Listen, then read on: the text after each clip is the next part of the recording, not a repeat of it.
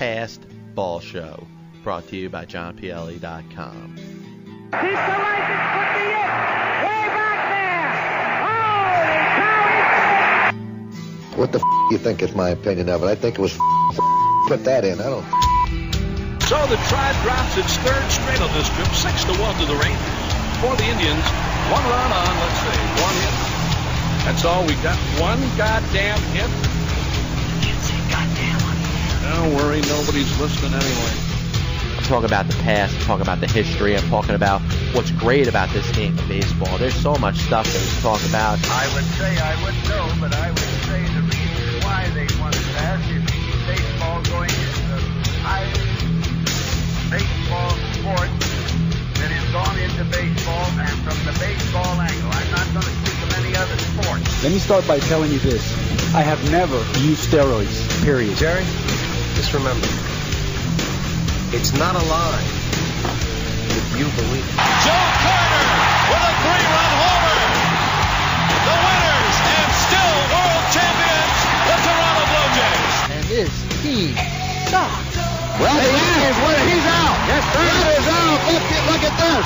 Fred is out. Uh, and Damon Matt. I'm not here to argue about other sports. I'm in the baseball business. It's been run cleaner than any baseball business that ever put out in the hundred years at the present time. Sell the team. Oh, yes, coming at you another Saturday morning right here on the MTR Radio Network. Of course, it's the Pass Ball Show brought to you by John PLE and JohnPLE.com. And, you know, really last week I had the opportunity to go to a very good uh, charity fundraiser for a good cause. It's the, uh, the best uh, organization, and what they do is they provide uh, college scholarship money for, uh, for, for kids in need and they did a phenomenal job. And you know, during that uh, outing, there were several uh, former baseball players that were there, led by guys like Andre Dawson and Lee Smith. And it, w- it turned out to be a be a phenomenal event.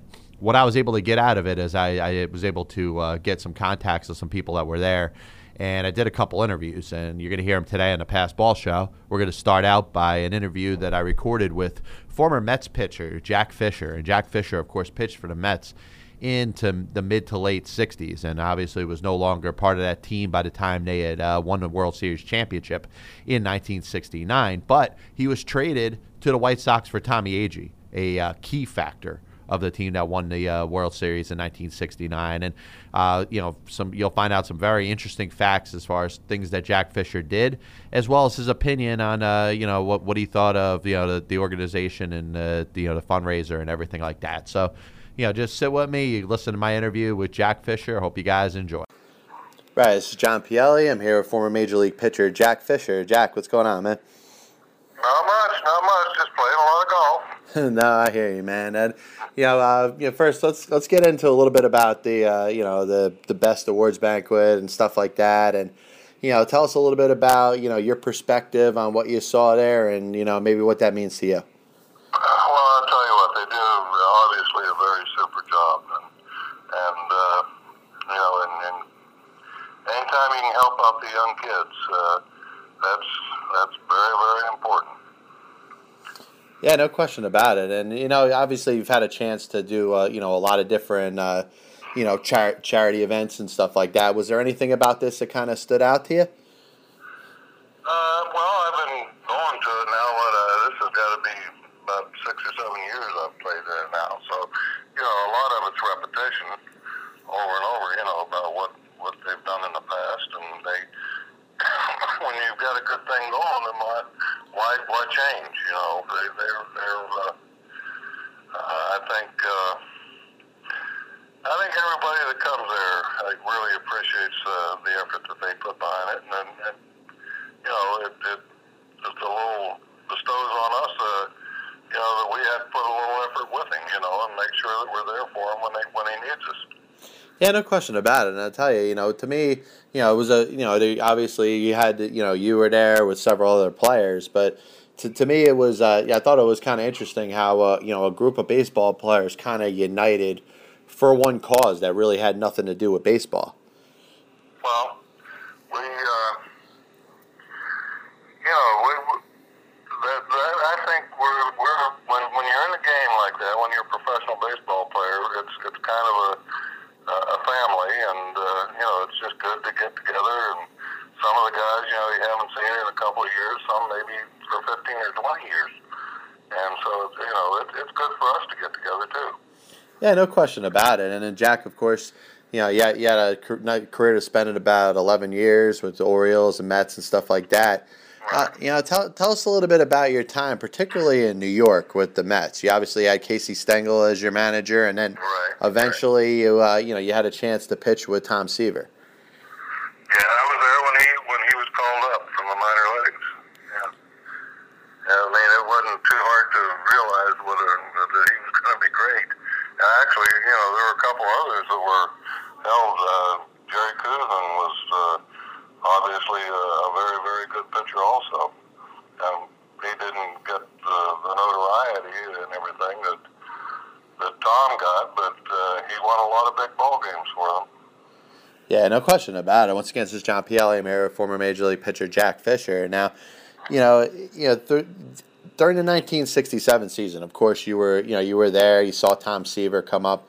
Uh, was, you know, you mentioned about, you know, how, you know, also seeing Koosman and stuff like that, and you know, being there and working with him a little bit. Uh, did you see that team kind of almost ready to take the steps that it ended up taking a couple years ago after you were no longer there? Well, I probably had a lot to do with it because I was traded for Tommy Agee, and he was a key key role for them. And uh, uh, you know, I I really didn't didn't want to leave the club, but uh, you know, there's no options we had back then. But uh, that that really certainly did help the Mets getting uh, getting Agee over there. Yeah, no question about it. And of course, you end up finishing your career with the Chicago White Sox in '68 and uh, the Reds in '69.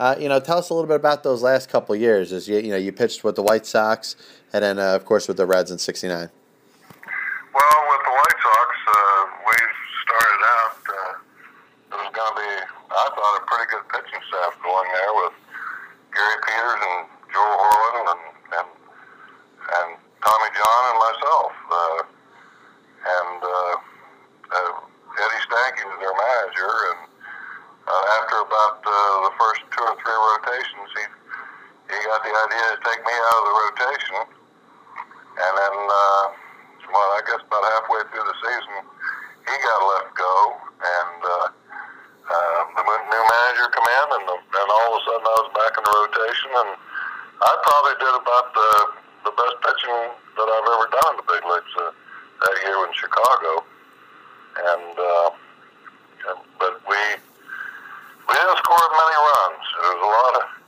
it's always like a one nothing or two one ball game seemed like every time he went out. And unfortunately, I got the wrong side of it a couple times, but uh, or, or more more times than I won.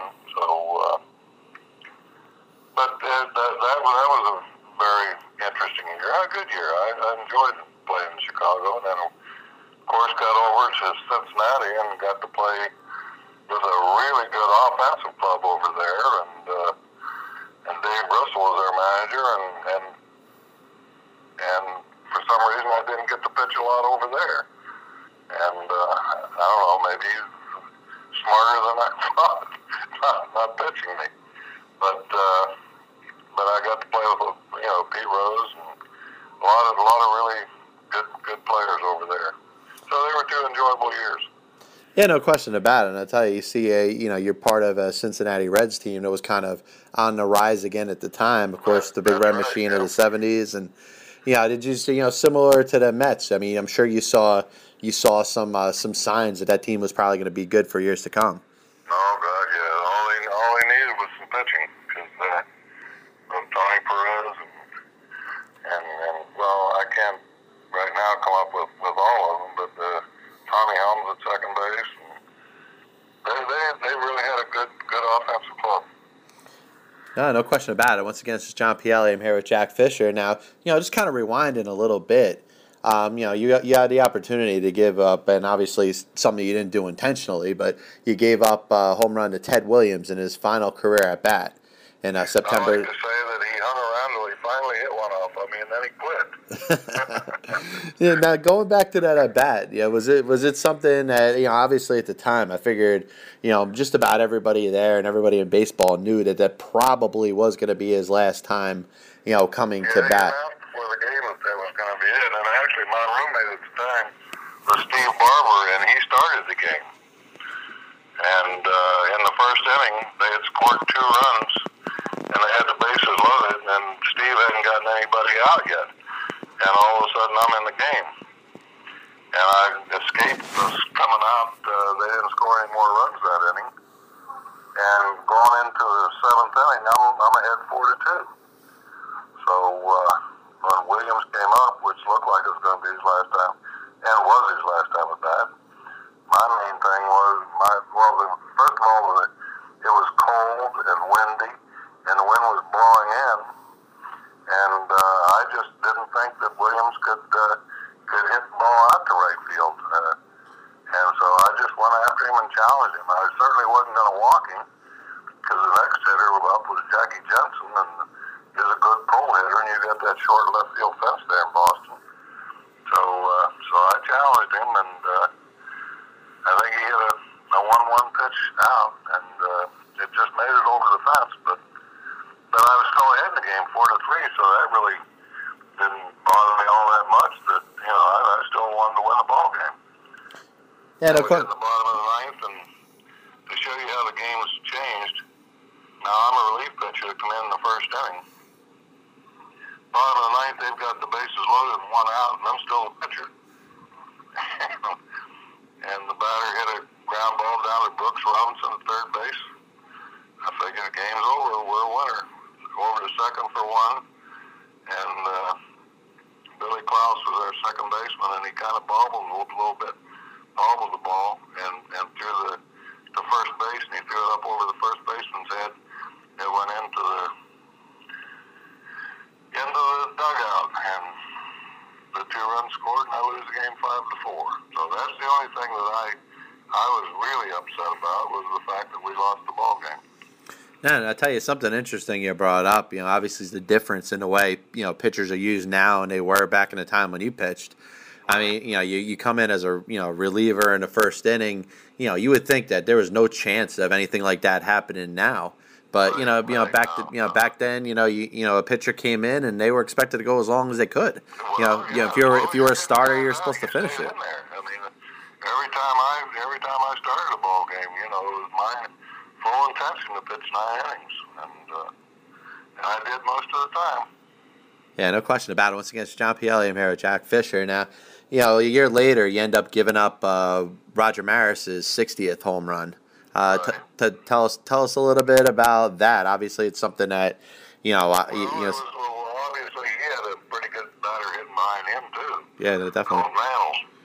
And uh, and in that game I was ahead, I believe three to one, and I I just made a very very bad pitch to Maris. I I hung a curveball to him, and uh, and he hit the home run. But once again, we're still only up. Uh, I mean, we're still winning by one run, so that's my whole idea is to make sure that we win the ball game. And believe it or not, same thing happened with uh, two outs in the ninth inning. I believe it might have been Tony Kubek hit a, a broken bat base hit off of me and uh, and knocked two runs in. I lose the game. We lose the game.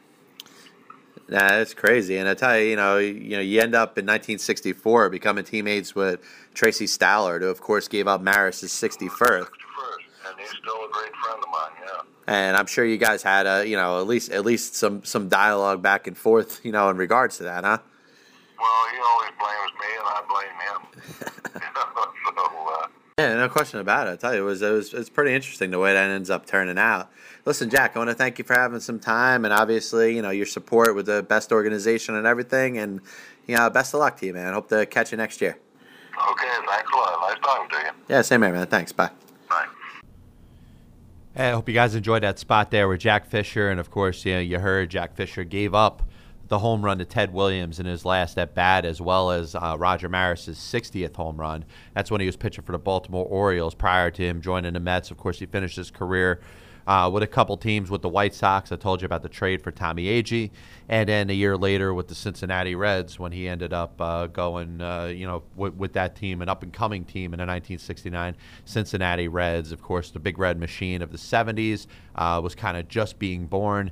And, uh, you know, he had a chance to pitch for a lot of different teams. But one thing I do want to get into is a guy that I had on my show last week, Al Oliver. And Al Oliver, uh, you know, really, uh, you know, he's a guy that you don't really look at too much in regards to baseball, his place in baseball history, and him being a Hall of Famer.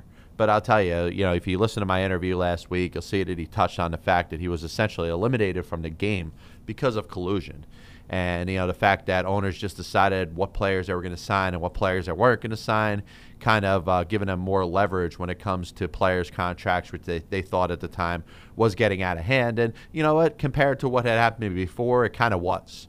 But you look back at it now and you think of you know contracts in 1985 and contracts in 2013, and you, you probably laugh. You laugh your ass off when you say, hey the money that they were giving out in 1985 was too much. Are you kidding me? Look at you know look at the contracts of guys like you know Alex Rodriguez and Albert Pujols and uh, you know all the pitchers Clayton Kershaw, you know will get and Zach Greinke is getting now. I mean it's ridiculous.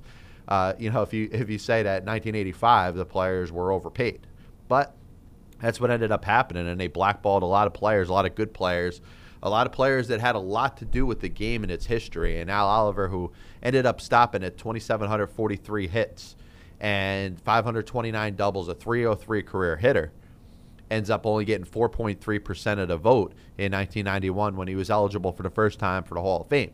And you know that, that, that was you know it didn't do him justice because number one he didn't finish his whole career. Had he stuck around, let's say with Toronto or another American League team for a good four or five years, he made an excellent point. Look at Paul Molitor. Paul Molitor ended up with over 3,300 career hits because he spent essentially the last 10 years of his career as a DH. Al Oliver certainly would have been a serviceable hitter, a left-hand hitter who knew how to hit.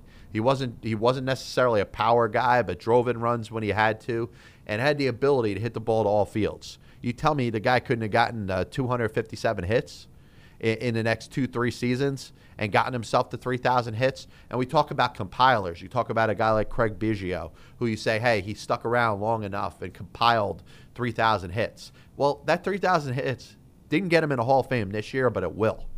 And you, th- you figure a lot of the baseball writers, you know, I- involved in the vote this year kind of uh, kind of blackballed everybody. They wanted to make a stand to say that they're against the steroid thing and everything going on with that. But Craig Biggio will be in a Hall of Fame.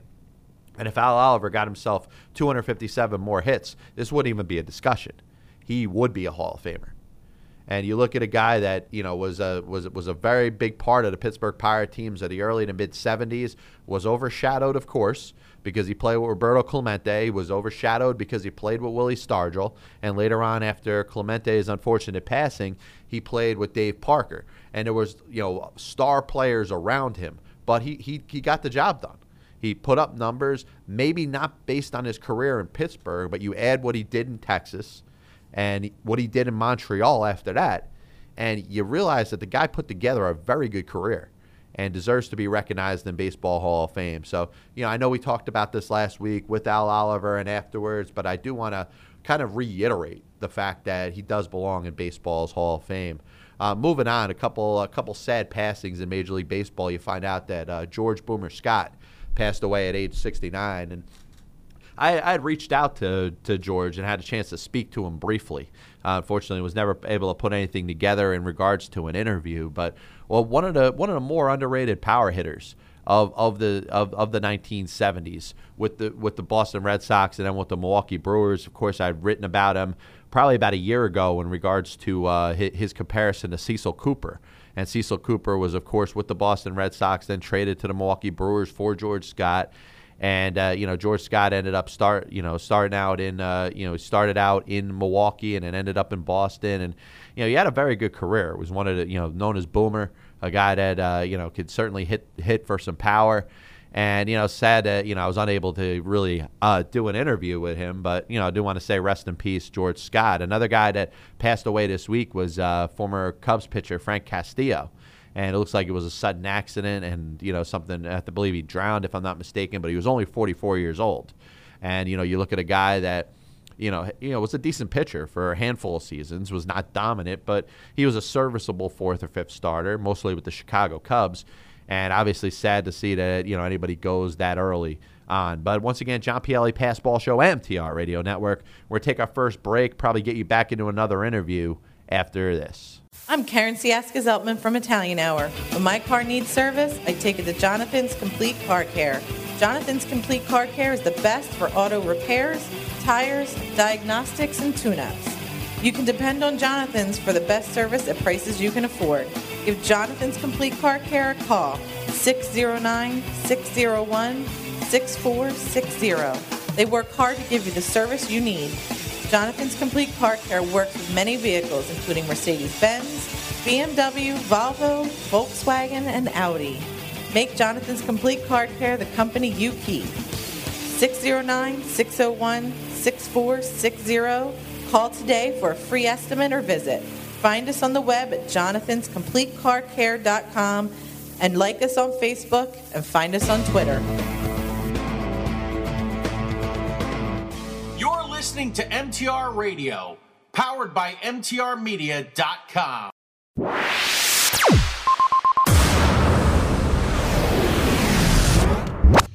This is Lady E, one of the many broadcasters at MTR Radio. If you're listening to MTRRadio.com, fantastic. Que bueno. But if you want to take us with you, we have an app for your smartphone that lets you listen to us 24 7.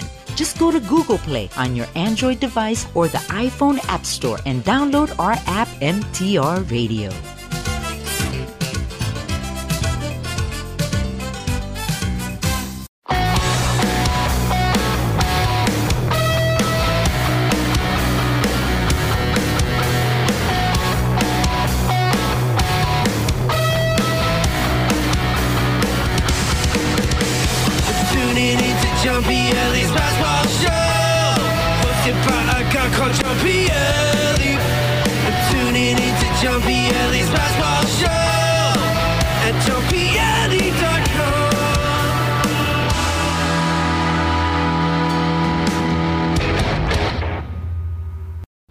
Oh, yeah. Welcome back, John Pielli, Passball Show, MTR Radio Network. And we're going to get into an interview that I recorded with Don DeMola.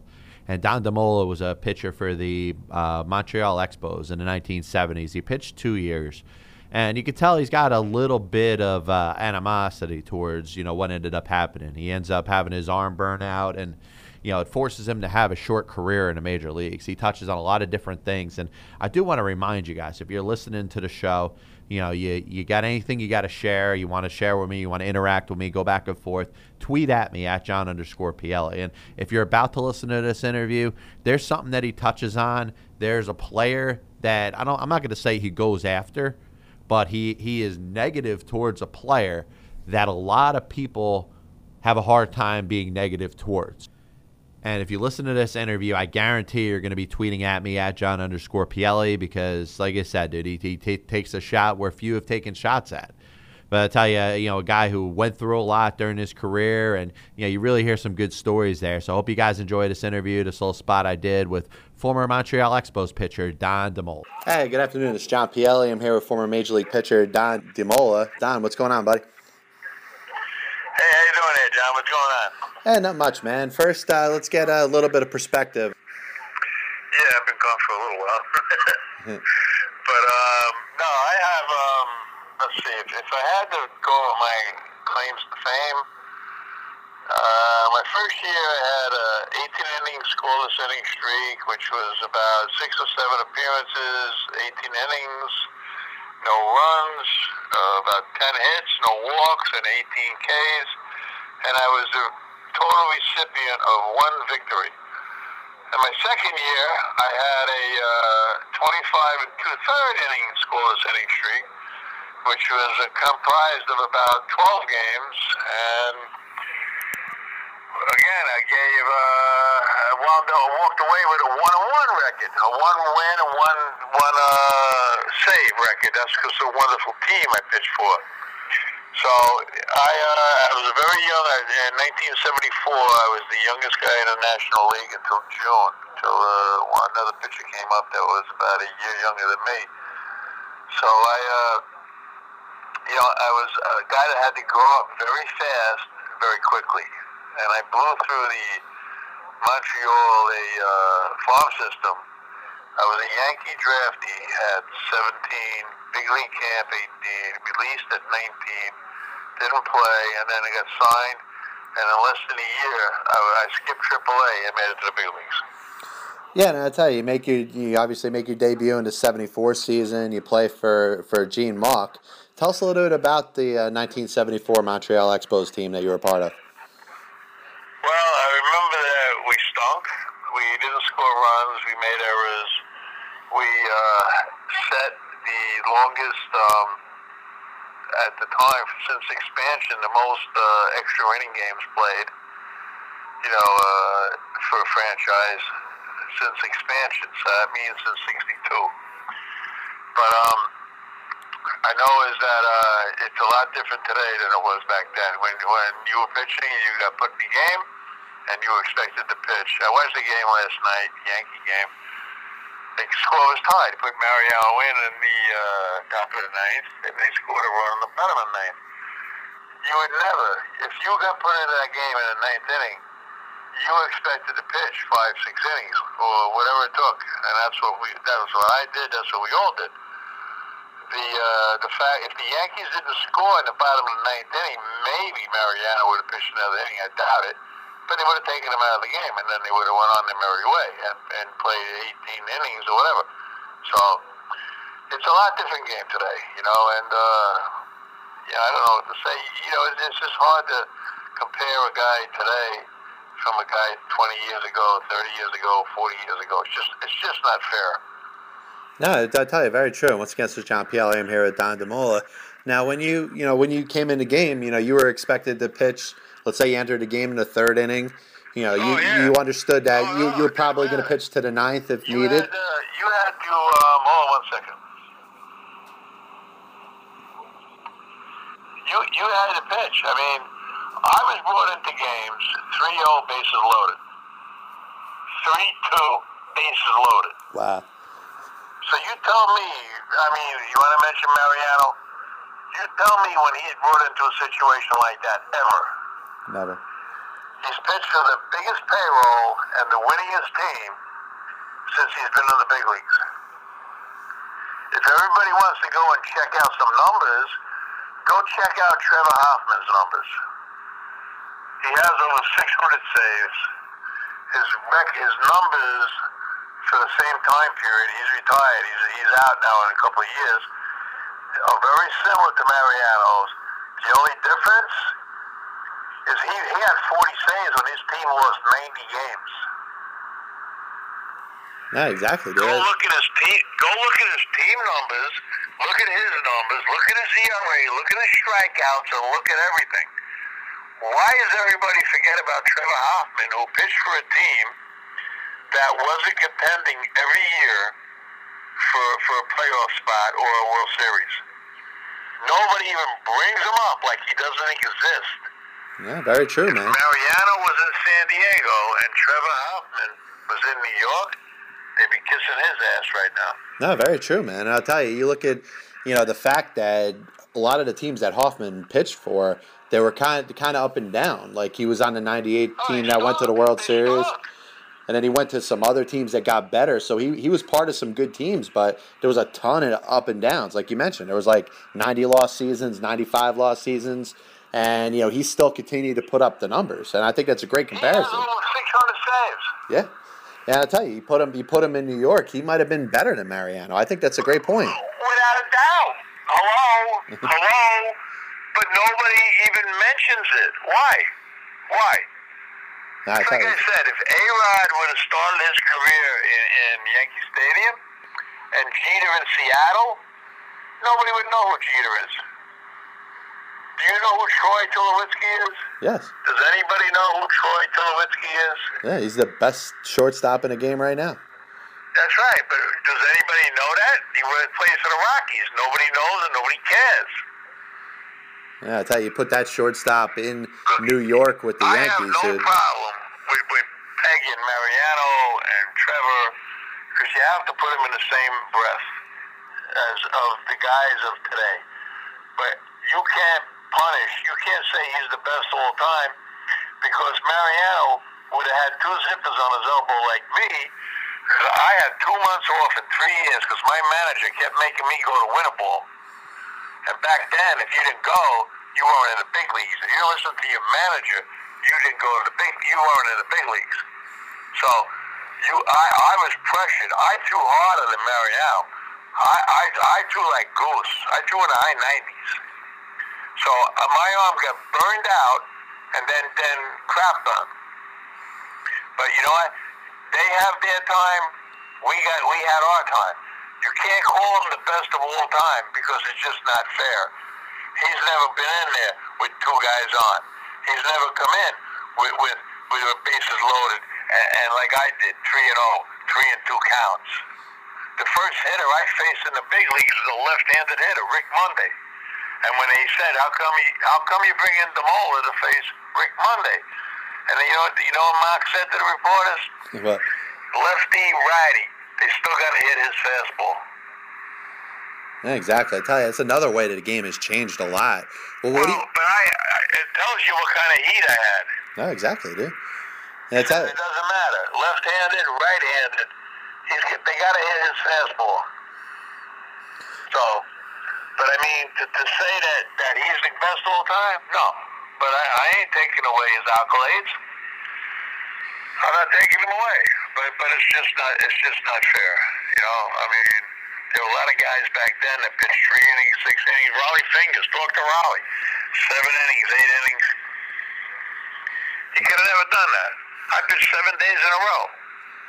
Seven days in a row, and not one inning. Yeah, I tell you, it's crazy. You gotta, You know, so it's just it's just not fair. You know, I don't have a pension because Mauch abused my arm. yeah, But you know what? Hey, it is what it is.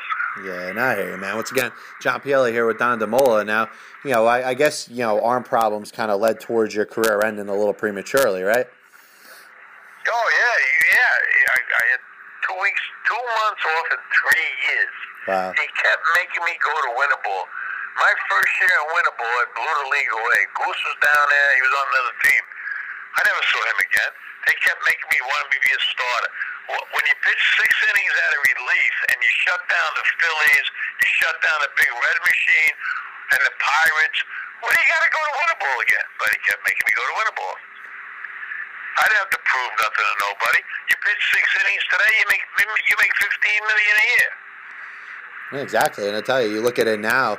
Uh, the, Fifteen million a year. yeah, and the fact that these pitchers are worth, you know, to what people say is the money that they end up making is, you know, you look at the fact that, you know, you would never put, you know, a prize pitcher or somebody you had value in in winter ball for that reason. No, you know, listen, hey, you know, we had the, the starting pitchers kept charts. They kept charts of where guys hit balls, and, and in each chart for each batter, they kept the the, the amount of pitches for that at bat. But nobody totaled them at the end. Nobody gave a crap. They just wanted to know where he hit the ball and what he hit, and that's all they did. Now it's a whole all a pitch count thing. It's all a pitch count thing. You know, oh, so many pitches. That, that. Nobody cared about that. You, you know, I warmed up five times in a night and not in the game. Yeah, and that, that counts for something. I mean, you, you know, Today, a guy warms up, he's in the game. exactly. Nobody warms up today and doesn't pitch. It doesn't happen. If he warms up, he's in the game. I've warmed up the third, the fourth, the fifth, the sixth, the seventh, and not pitch. no, ah, So you know, you know, I mean, all those things take a toll on you.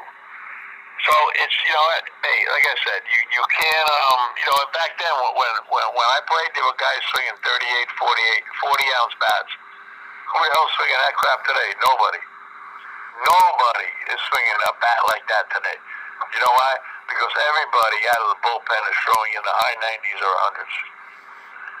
Yeah, very true. Yeah, very true, You man. need a fresh arm all the time. Yeah, I tell you, you, you know, when you when you end up, uh, you know, pitching, you know, you you, ha- you have that year in 1975, you get in 60 games, you know, you throw almost 100 innings. So there's many many games that came in. You don't realize something.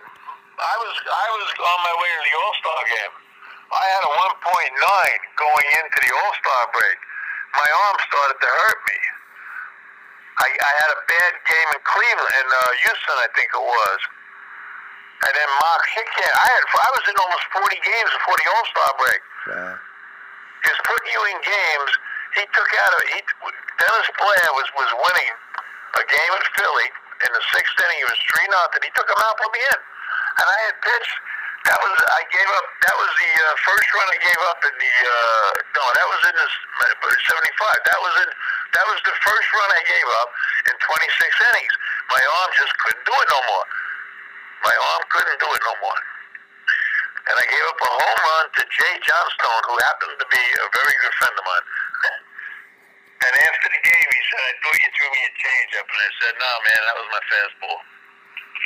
Now, when when But you Mauch just took somebody, he took you out and, and put somebody in. Dennis, it was 3 nothing.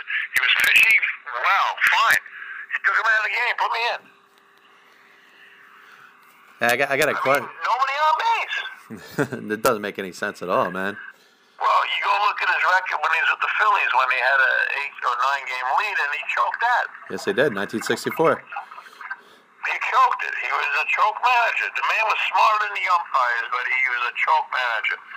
He never won nothing. He knew everything. He was smart. I respect the man. He was smart as hell. And, and he came up with great sayings. I mean, he was really very, very cliche. Beautiful. But you know what? Yeah, I'll tell you again. All right, listen to this. Steve Renko's pitching. We're in Montreal. First inning.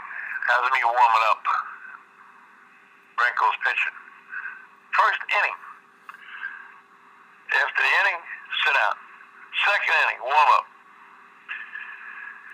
Again. Inning gets out of the inning, sit down.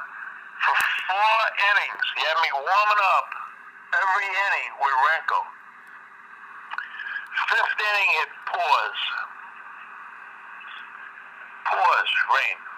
Game's canceled. Later on, I, Duke Snider was our batting coach. Later on, I see Duke at this restaurant right by my apartment. Big Sills, big big hangout for Montreal players, especially uh, the black guys. It's a great place. I loved her. She was from Barbados. She was like my mother. Big Barbados woman, black as hell, but man, I loved the death out of her. Man, she was an awesome lady. So I see Duke in there, and I say, "Hey, Duke, what's the shit? What's going on?" He said, "There was a forecast for rain, and if there was an opportunity to pinch hit and and score a run and, and get five innings in, because you were a fast worker and you th- and you threw strikes." That he was going to pinch hit and take Renko out of the game and put you in the game. Wow. But I warmed up four times for nothing. Yeah, I tell you, it definitely takes its toll on you, man. And yeah, obviously, you know, you have you to. know, I mean, like, you know, just letting you know. I mean, you know, and Duke, I was very close with Duke, you know, uh, really close. I'll tell you a funny story with Andre, and then, then I'm going to let you go. Oh, no problem. Andre hit a home run off me in, in Daytona over the in spring training. We were playing at the squad game, and uh, so Duke says to me, comes over to me, and he goes, "Gee, Noel, yeah, you know, in this roundabout way, he's a really classy guy." He goes, "I had to get in my car and drive to the Americano and open my window so that ball could come in, you know, so it didn't break my window in my room." So I told that to Andre that night at the dinner. You know, I was talking to him, talking about Gary, my roomie and shit, you know. Yeah. Uh, so he goes, uh, so he says, you remember that? I says, yeah, I remember that. And I said, do you remember I struck you out the next time up? He says, no, I don't remember that.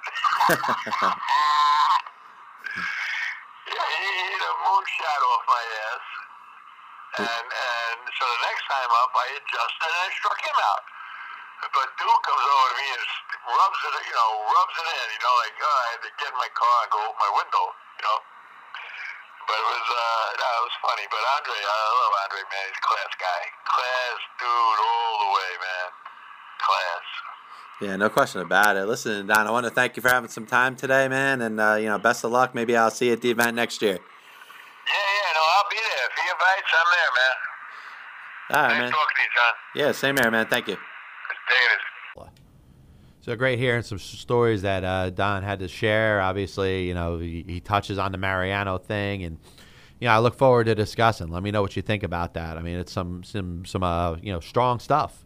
And you know, you make the comparison to relievers that pitched in the '70s, and you know their role compared to what it is now. Even a guy like Lee Smith, who really went from a two-inning pitcher to a one-inning pitcher, but at the same time, you know, in defense, obviously to Mariano, which most of you all are going to be in defense of, you know, Mariano was was great in the postseason. He was a, a staple over many years, and you know, essentially, you know, reinvented the the role of a closer from one pitch, and as a first ballot Hall of Famer. One thing that you can't say really about Trevor Hoffman or Goose Gossage, though he's in the Hall of Fame, or Rollie Fingers, though he's in the Hall of Fame. You know, Mariano in his own way is the greatest of all time. But my my uh, I guess my uh, objection or my little uh, rebuttal is the fact that it's hard to compare closers now to closers then. Mariano is the best that we've seen in our time, but it's hard to compare a guy that's pitched one inning to a guy that pitched three innings, to a guy you know, th- you know, to a guy that even pitched before that when there was no closers. So lots of interesting things to think about. Like I said, tweet at me, John underscore PLE. I'm happy to participate in the discussion. But we're going to take a break right now or finish up the first hour of the program. Back after this. I'm Ron Sulpizi from the MTR Sports Report. Not sure where to eat? Then listen to these reviews. Awesome. Amazing Greek food. Everything is fresh. Great family restaurant in the heart of Ocean City. Katina's is an Ocean City staple. When you've had your fill of pizza, cheesesteaks, and ice cream, head for Katina's. Katina's Gyro Restaurant, 501 East 9th Street, Ocean City, New Jersey, 609 399 5525. Check out their website, katinasfoods.com. That's katinasfoods.com. Order their famous Mediterranean dressing and they'll ship it right to your door.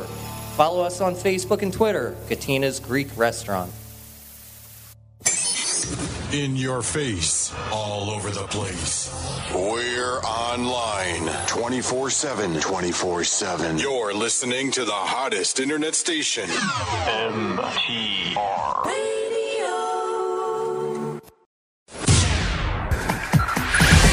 Five, five, four, four, three, three, two, one, one. You're listening to MTR Radio. We have ignition. Strap in. You're about to listen to the hottest sounds. on MTR Radio. You're listening to MTR Radio. A flippin' out radio production. And you've got it. Hot, hot, hot, hot, hot. Blaze, blazing the steel. Bring the heat.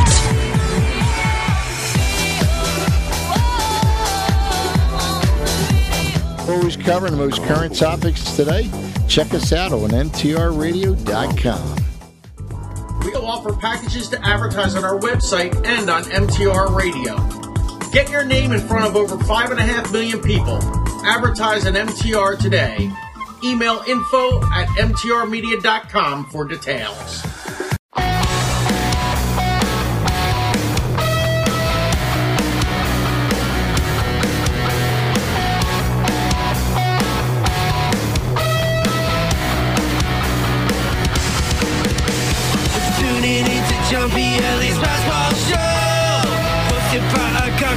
I'm tuning into Basketball Show. At.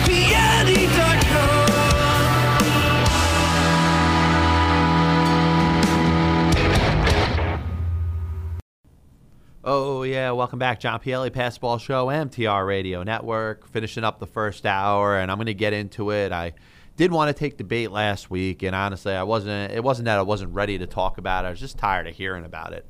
But here you're going to get a little perspective from me with the biogenesis thing, Alex Rodriguez, the whole story. And, you know, obviously Major League Baseball and the New York Yankees are working together with Bud Selig to try to essentially eliminate this guy from the game. And, you know, it's up to Alex Rodriguez whether he wants to accept this so called plea deal or whatever set up with Major League Baseball. And you hear from reporters that they're out, out there looking to suspend him for the rest of this season and the rest of the next season as a plea deal and kind of throwing a caveat and saying, listen, Alex, you could still collect $60 million on your contract. Now, for most Americans, for most people that you know look at baseball and its exorbitant salaries that they give out to players, sixty million dollars, you say, hey, listen, I would just take that. But from a guy who, whether you say he earned or didn't earn the contract, the New York Yankees went out there and gave him the contract. And obviously, I don't think they they felt that he was tied up with steroids that he was still using. You know, the whole thing. It under it's understandable why the Yankees are bitter here. They they don't want to pay a guy that's in all this trouble. They want to pay a guy that's going out there hitting 40, 50 home runs. So, to a certain extent, you can understand the Yankees' perspective on this. But I'm gonna I'm gonna give you issues that I got with the Yankees. I'm gonna give you issues that I have with Major League Baseball, Bud Selig, and the Players Association because I think all four entities here are wrong. First, with the Yankees, the Yankees are in a situation where they they preach nothing but the Yankee way. What do you hear all the time? This is the Yankee way. The Yankee way is about winning. I don't care about, you know, what the thought about being respectful or, you know, being uh, being a nice guy. I mean, this is a this is an organization that had Billy Martin and Reggie Jackson. And prior to that, guys like Mickey Mantle, who were, were not necessarily a, a gentleman off off the diamond. The Yankee way has been about winning since the early part of the 1920s. You listened to me last week. I did a nice little monologue in regards to Jacob Ruppert, the former Yankees owner, that essentially took the Yankees from being a laughing stock team into a very viable contender. And, you know, the best organization in the history of professional sports. And it's a, it's been about winning. It was about winning then. It was about winning in the 50s and the early part of the 60s. It was about winning in the late 70s. And the last 15, 16 years since 1995, when the Yankees returned to the postseason, it has been about winning. The Yankees have a third baseman in David Adams that's hitting under 200. They're running guys like Jayson Nix and Brent Lillibridge and Luis Cruz out there to play third base. My issue with the Yankees is if Alex Rodriguez is healthy, the Yankee way that I just mentioned before, which means winning, Alex Rodriguez gives them a better chance to win than those other players that are there. So if he's healthy and available to play, he should be in a lineup. Agree with me or disagree. That's my point. Major League Baseball, they want to they want to make up their own rules right now because they feel they got all this extra stuff. They want to make up all these extra charges and saying that he had possession of steroids, he bought steroids, he used steroids, he cleaned a steroid needle up when he was done and he threw it in the garbage. And they want to add every charge known to man that said that he hindered evidence, that he told somebody that he didn't do steroids when he did. And they want to add charge after charge after charge and make it seem like you got this big, huge, unbreakable case against you. Now, a lot of it's true.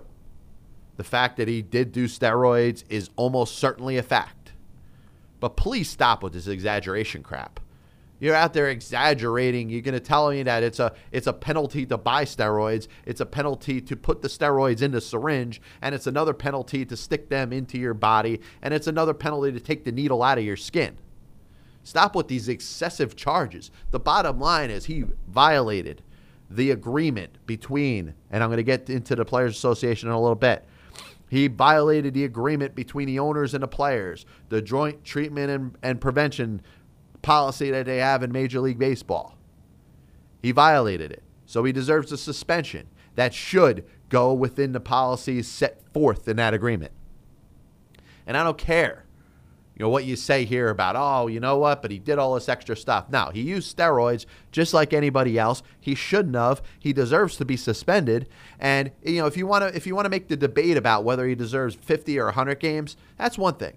If you if you got him before if you feel like there's enough evidence to say that it qualifies as two instances of insubordination or you know what, whatever it is, a violation of the agreement, then I, I agree with a 100 game suspension.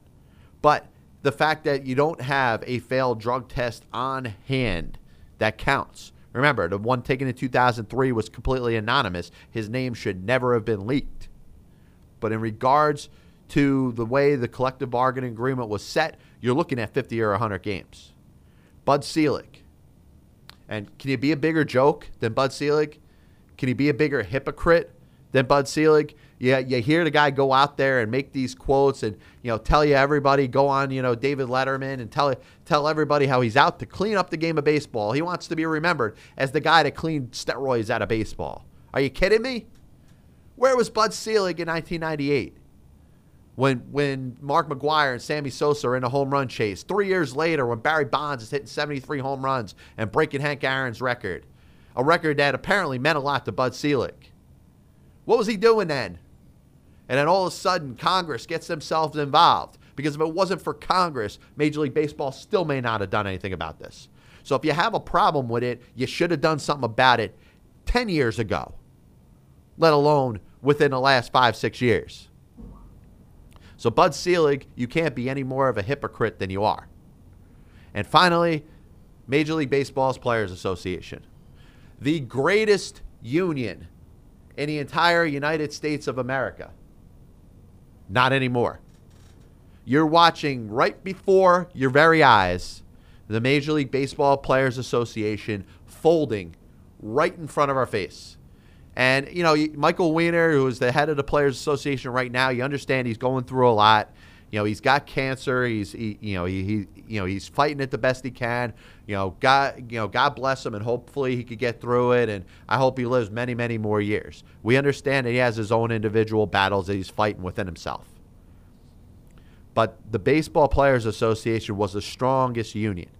That they were strong enough to maybe make a case to not to not even have steroids testing at all if they didn't want to. And that was Donald Fehr's approach. He was wrong for it. Yes, he was definitely wrong and incorrect with that assessment. Gene Orza, who you know you know made it made it as a, a comparison to recreational drugs and drinking, it was wrong. But the Players Association has been broken to a point. First, it was broken by Congress, then it was broken by Major League Baseball, and now you have players that are mentioned in this biogenesis thing that that are subject to suspensions that have nothing to do with anything collectively bargained. And that's where I have an issue. And you may say, hey, he comes across like he's a guy that, you know, this John Pielli that he doesn't, you know, he doesn't care about, you know, steroids in a game. I do to a point. But but I'm I'm I'm not blind enough to say that it didn't exist. I'm not blind enough to say that players haven't been violating the rules and doing everything they can to get an advantage for hundred years already. But the Players Association folded right before our very eyes. Are you watching it? Because if Major League Baseball and Bud Selig and any type of arbitrator rules that a suspension for Alex Rodriguez could be life or could be two years or could be X amount for a first violation, then where does that fit in with the agreement between the Major League Baseball Players Association and the owners that's in the collective bargaining agreement right now? Now, should it change? Listen, that's a whole nother discussion. It's a whole nother conversation we could have about it. We could talk about how maybe the next collective bargaining agreement, maybe they increase the penalties, maybe they they set themselves up to where they try to further themselves from the steroids era in Major League Baseball, which I think we could all agree that we want to see happen. But the Players Association is, is folding right before our eyes. And if they if they allow, if they're encouraging these players to take these plea deals, if they encouraged Ryan Braun to take a 65 game suspension for what is considered a first offense. Now you say, oh man, John, how the hell can you say that? you know, number one, you're a guy that hate, hates Ryan Braun. Number two, you you know you, you understand that he failed the test last year and got away with it. All right, but where is the support from the Players Association? Donald Fehr would have backed Ryan Braun to the end and encouraged him to fight it, just like he did through steroids and way before that and you know everything in regards to getting players contracts and the collective bargaining agreements in the past he did everything he could to support the players now you're looking, you say, hey, the betterment of baseball. Is it the betterment of baseball? You know, you, you know, you, are you going to watch things swing the other way? I'm going to close it up by saying this: you had a reserve clause in Major League Baseball, which the players were owned, and the owners had a distinct advantage over them for several years. And then he got into free agency, and the players and the association grew, and you know they took the advantage. But then after that, we looks like we might be swinging the other way into a situation where the owners do not owners control Major League Baseball, and the players are peons once again. John Pielli, thanks for being part of me this first hour. Back after this.